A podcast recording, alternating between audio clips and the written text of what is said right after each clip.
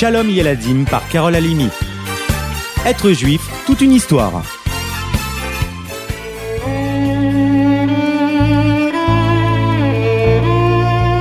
Le jour de Shavuot, nous recevons la Torah. Ce jour-là, après 49 jours de travail sur soi, à travers le conte du Homer, nous passons enfin la cinquantième étape. Hachem nous fait don du plus grand trésor, la Torah. Attention les amis, nous devons nous montrer dignes de cette responsabilité et ne pas croire que tout est gagné. C'est au contraire le commencement de notre travail dans ce monde. En effet, depuis que la Torah est descendue, nous pouvons à notre tour faire descendre la lumière d'Hachem ici-bas, rien qu'en accomplissant ses commandements. Jour de Shavuot, la coutume la plus répandue est de lire aussi l'histoire de Ruth la Moabite, lors de la lecture de la Haftara. Bien plus qu'une histoire, c'est sans doute le dévouement et l'attachement total à la Torah, ainsi que la confiance entière en Hachem que la vie de Ruth vient nous enseigner. De princesse du pays de Moab, elle décida de devenir juive malgré la solitude et la pauvreté. Sa détermination sera récompensée. Elle sera l'arrière-grand-mère du roi David. Voyons comment tout cela est arrivé. Au temps où les juges régnaient sur Israël, le peuple s'éloigna de la Torah. Hachem décida alors d'envoyer un avertissement afin de les mettre à l'épreuve, de leur permettre de revenir vers lui. Une grande famine s'abattit sur tout le pays. Élie était un homme important. Malgré toute sa fortune, son cœur était dur. Prévoyant l'arrivée prochaine des mendiants dans sa demeure, il se mit en tête de quitter le pays, avec sa famille, Naomi, sa femme, Marlon et Kilion, ses fils.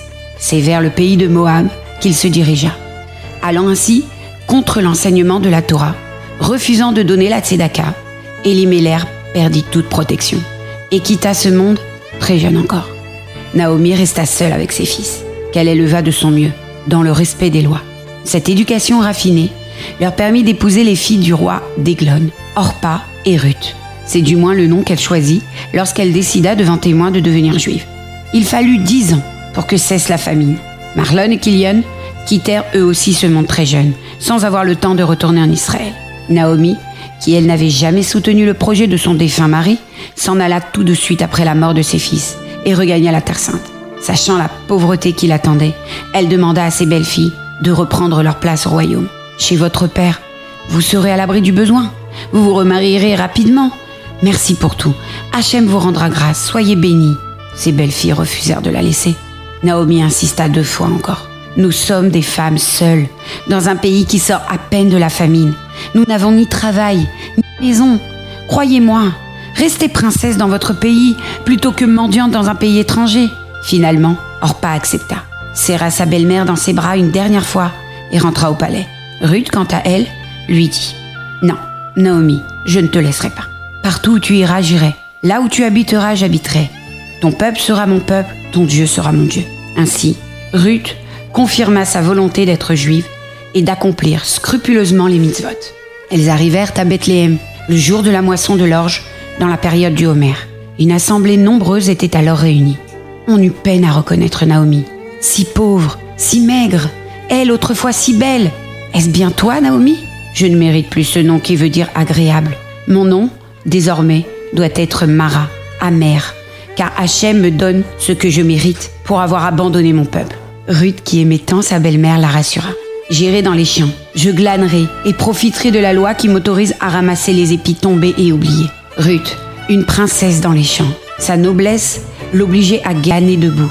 Si elle devait ramasser un épi, elle s'agenouillait avec grâce, fidèle au raffinement de son rang, laissant toujours les pans de sa robe la couvrir soigneusement, réservée et attentive à ne prendre que ce que la loi juive autorisait. Boaz, le propriétaire du champ, prit Ruth en affection se renseigna à son sujet et découvrit qu'elle était la veuve de son proche parent, le fils d'Elimelech. Ainsi, si Ruth acceptait, il avait le droit de l'épouser plus que tout autre. Naomi trouva l'idée intéressante. C'est injuste, il est juge sur le peuple, c'est le chef du Sanhédrin. Avec lui, tu seras heureuse. Fais-toi belle et va le voir ce soir. Fais exactement ce que je te dis. Le soir, Ruth se rendit auprès de Boaz dans les champs. Celui-ci s'était assoupi après son étude. Par pudeur, Ruth ne pouvait lui demander de l'épouser. Ainsi, elle lui découvrit le pied pendant qu'il dormait et s'endormit à son tour. Un peu plus tard, il se réveilla pour reprendre son étude. Il avait le pied découvert et une ravissante dame assoupie à ses pieds. Qui es-tu? En pleine nuit, dans le champ, il ne la reconnut pas. Je suis Ruth.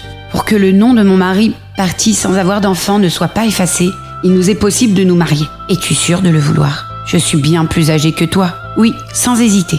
Dès le lendemain, Boaz préparait le mariage. Devant tout le Sanhédrin, il s'engagea à épouser Ruth. Amen, Amen. Que Dieu vous bénisse, Mazaltov.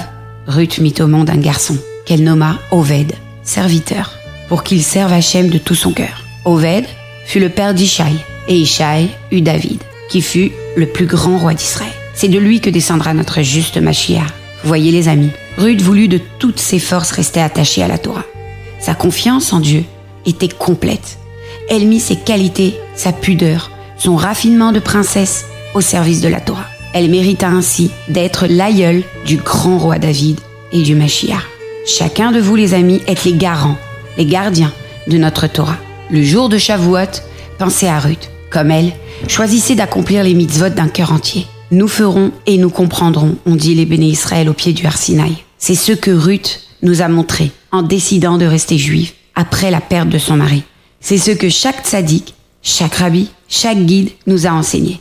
Le jour de Shavuot, nous devons promettre à Hachem, nous ferons et nous comprendrons. Soyons tous de bons garants. Être juif, c'est vraiment toute une histoire, n'est-ce pas? À bientôt